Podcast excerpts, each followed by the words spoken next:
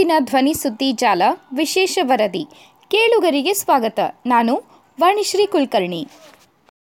ಲೇಖಕಿ ಗೀತಾಂಜಲಿ ಶ್ರೀ ಅವರ tomb of and ಕಾದಂಬರಿಗೆ ಭೂಕರ್ ಪ್ರಶಸ್ತಿ ಭಾರತೀಯ ಲೇಖಕಿಯಾದ ಗೀತಾಂಜಲಿ ಶ್ರೀ ಅವರ ಟೂಮ್ ಆಫ್ ಸ್ಯಾಂಡ್ ಕಾದಂಬರಿ ಪ್ರತಿಷ್ಠಿತ ಅಂತಾರಾಷ್ಟ್ರೀಯ ಭೂಕರ್ ಪ್ರಶಸ್ತಿಗೆ ಆಯ್ಕೆಯಾಗಿದೆ.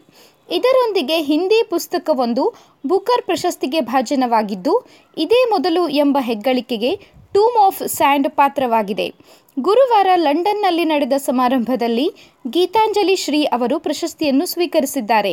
ಪ್ರಶಸ್ತಿಯು ಐವತ್ತು ಸಾವಿರ ಪೌಂಡ್, ಸುಮಾರು ಐವತ್ತು ಲಕ್ಷ, ಮೌಲ್ಯದ ಬಹುಮಾನವನ್ನು ಒಳಗೊಂಡಿದ್ದು ಡೈಸಿ ರಾಕ್ವೆಲ್ ಅವರೊಂದಿಗೆ ಹಂಚಿಕೊಂಡಿದ್ದಾರೆ.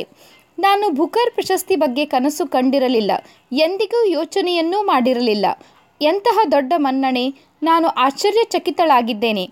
ಗೌರವ ಸಿಕ್ಕಿರುವುದಕ್ಕೆ ತುಂಬ ಸಂತೋಷವಾಗಿದೆ ಎಂದು ಗೀತಾಂಜಲಿ ಸಂತಸ ವ್ಯಕ್ತಪಡಿಸಿದ್ದಾರೆ. ಬುಕರ್ ಪ್ರಶಸ್ತಿಗೆ ನಾಮನಿರ್ದೇಶನಗೊಂಡಿದ್ದ ವಿಶ್ವದ ಹದಿಮೂರು ಪುಸ್ತಕಗಳಲ್ಲಿ ಟೂಮ್ ಆಫ್ ಸ್ಯಾಂಡ್ ಒಂದಾಗಿತ್ತು. ಈ ಹಿಂದಿ ಕಾದಂಬರಿಯನ್ನು ಡೈಸಿ ರಾಕ್ವೆಲ್ ಅವರು ಇಂಗ್ಲಿಷ್ಗೆ ತರ್ಜುಮೆ ಮಾಡಿದ್ದರು.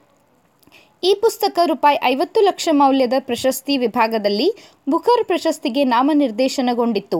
ಇದೀಗ ಈ ಪ್ರಶಸ್, ಪುಸ್ತಕ ಬುಕರ್ ಪ್ರಶಸ್ತಿಗೆ ಭಾಜನವಾಗಿದ್ದು, ಅದರಿಂದ ಬಂದ ಹಣವು ಲೇಖಕಿ ಮತ್ತು ಅನುವಾದಕಾರರ ಮಧ್ಯೆ ಹಂಚಿಕೆಯಾಗಿದೆ.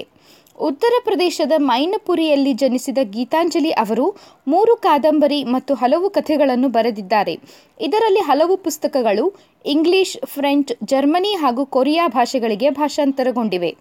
ಟೂಮ್ ಆಫ್ ಸ್ಯಾಂಡ್ ಕಾದಂಬರಿಯು ಉತ್ತರ ಭಾರತದ ಎಂಬತ್ತು ವರ್ಷದ ವೃದ್ಧೆ ತನ್ನ ಪತಿಯನ್ನು ಕಳೆದುಕೊಂಡ ಬಳಿಕ ತೀವ್ರ ಖಿನ್ನತೆಗೆ ಒಳಗಾಗುವುದು ಮತ್ತು ಅದರಿಂದ ಹೊರಬರುವುದು ಸೇರಿದಂತೆ ಹಲವು ವಿಭಿನ್ನ ಕಥಾಹಂದರವನ್ನು ಒಳಗೊಂಡಿದೆ.